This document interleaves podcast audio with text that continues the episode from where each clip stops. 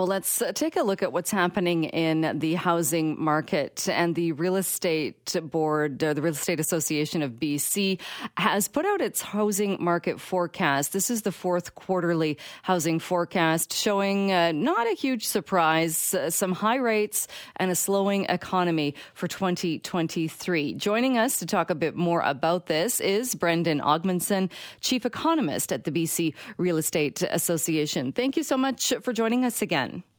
Thank you.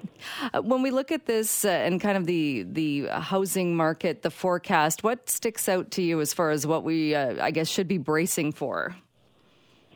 You know, I think 2023 is going to be a, a challenging year uh, for the housing market. Just continuing the trend that we've seen over the past six months or so uh, where we have interest rates are the highest we've seen since 2007, uh, and uh, and we're probably going to see the economy slowing. So those factors mean continued slow activity in the housing market. Uh, probably about 72,000 sales for the province, which is, is pretty below average, uh, pretty below average year. And uh, looking at some of the numbers that were in this report as well, uh, saying that residential sales in BC forecast to, to decline another 34.5%, and that's uh, off of that record high of 2021. Uh, is that something that we should be concerned about? Yeah, so this year, you know, we're going to finish actually with with a decent number, like an average number of sales. So an average year for BC is about 85,000 sales. So we're probably going to finish this year about 82. So not far off a pretty normal year. But that's split into a really strong first quarter and a really weak kind of second half of the year. And that 34% is down from an all time record high. So it's a little bit uh, exaggerated. Uh, we're probably, though, next year's is the issue because we're right now at more of about a 60,000 sale pace across the province. Things are very slow. Uh, and I think we're going to carry that uh, into next year. Hopefully, things will pick up in the second half of next year, but generally, we're going to have fairly slow uh, market activity for the next 12 months. And what do you anticipate or see that doing to prices? Prices have, have adjusted from where they were at their peak. So, depending on where you're looking across the province, home prices peaked in February of 2022. Uh, they fell for about four or five months, and right now are really leveling out. And I think where we are right now on prices is pretty much what our forecast is for 2023. I think they will generally flatten out. That means year over year a decline uh, in the province of about 5%. Uh, some markets a little bit more, markets like the Fraser Valley or Chilliwack that saw really, really big run ups during the pandemic. Uh, have seen prices come down a little faster.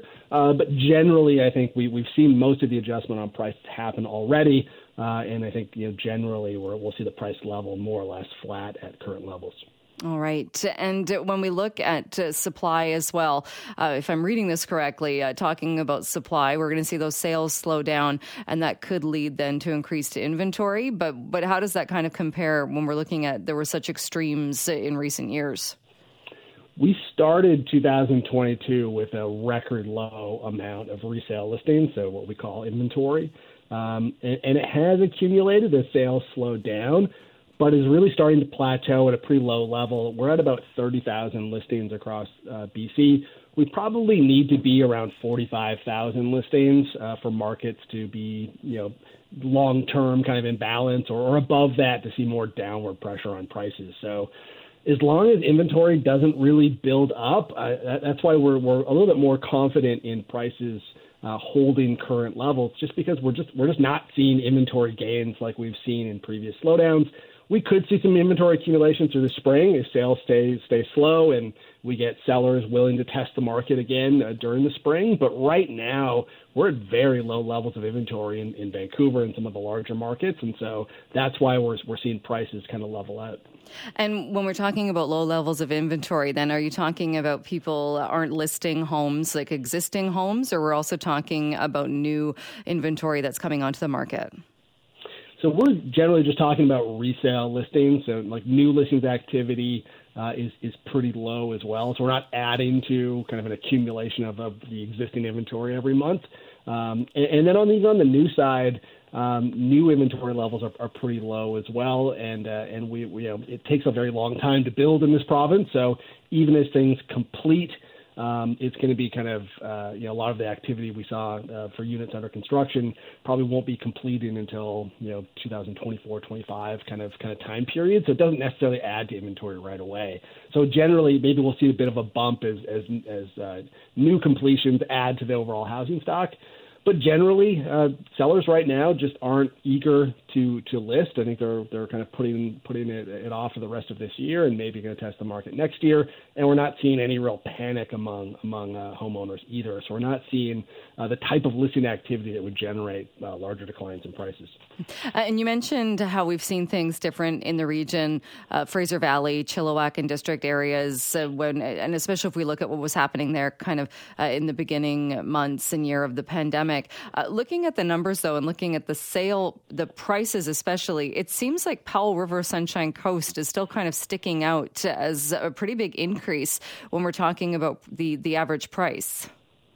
Yeah, markets like that that are really really small can have a lot of variability in especially in average home prices, and I think uh, Powell River and, and some of those markets were were one of the areas that during the pandemic maybe saw some some uh, relocation uh, demand for you know remote work and that kind of thing. If you can move to the Sunshine Coast, it's a very nice place.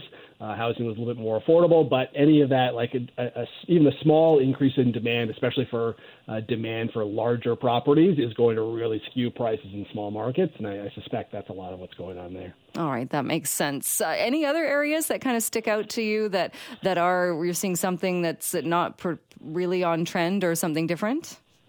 No, I, I think generally the the theme that we're looking at is it, it's really the markets that saw the largest gains during the, the pandemic for you know remote work purposes or people looking for more affordable square footage like Chilliwack, like uh, anywhere in the Fraser Valley, like uh, you know, places outside of Victoria on, on Vancouver Island. Those are the markets where we're seeing things pull back a little bit more, as, as perhaps you know it's it's not as attractive to commute from Chilliwack into Metro Vancouver if you're paying two dollars a liter for gas uh, or if you need to do it a few times a week because you're in a hybrid work situation now. So those markets that most benefited from some of the the trends we saw during the pandemic are the ones where we're seeing more weakness now. And as far as the the continued high interest rates and, like you said, things kind of steadying off for 2023, uh, is it possible even to look at when things might start changing again, or is that too far off in the distance? No, I mean we can certainly think of scenarios uh, where where we might get um, uh, a recovery in activity. I think you know we tend to see um, uh, home sales lead the rest of the, the, the economy. So as we're perhaps headed into a recession, as a lot of economists think, in the first half of next year, usually what happens is the housing market declines right before a recession starts and then leads the economy out of the recession because interest rates start falling. So one scenario is that the Canadian economy is in a recession in the first half of next year, hopefully a, a shallow and short one. But also, inflation is coming down, and the Bank of Canada can start lowering rates, and we'll start to see uh, mortgage rates come down, and that will help the, the housing market uh, uh, into a recovery second half of next year and into 2024. But that's really contingent on us having interest rates much lower than they are today. Right, because does, does it show the, the impact of rising interest rates? And we've talked about this too, even just the difference that that makes for people with mortgages or people trying to get into the housing market. Do we see the impacts of that pretty well right away? It's pretty immediate. That yeah, resale housing is, is very interest rate sensitive, and it's it's pretty immediate. So, so like generally, the if you talk to any economist, they'll tell you that the the impact of rising rates is sort of you know has a, a long and variable lag, which means when rates go up, probably doesn't affect the wider economy for about you know 12 to 18 months. With housing, it's almost immediate. So it's one of those areas of the economy where we see it right away. And that's certainly if you just look at, at kind of monthly sales trends, you can really easily eyeball when interest rates started going up. So uh, if interest rates are going to come down, even just down to kind of like a you know a four percent mortgage rate instead of a five and a half, that will have, have a, a major impact on on helping bring activity back to normal levels. All right. Uh, Brendon Ogmundson, thanks so much. As always, uh, great to have you on the show today. Thank you. Anytime.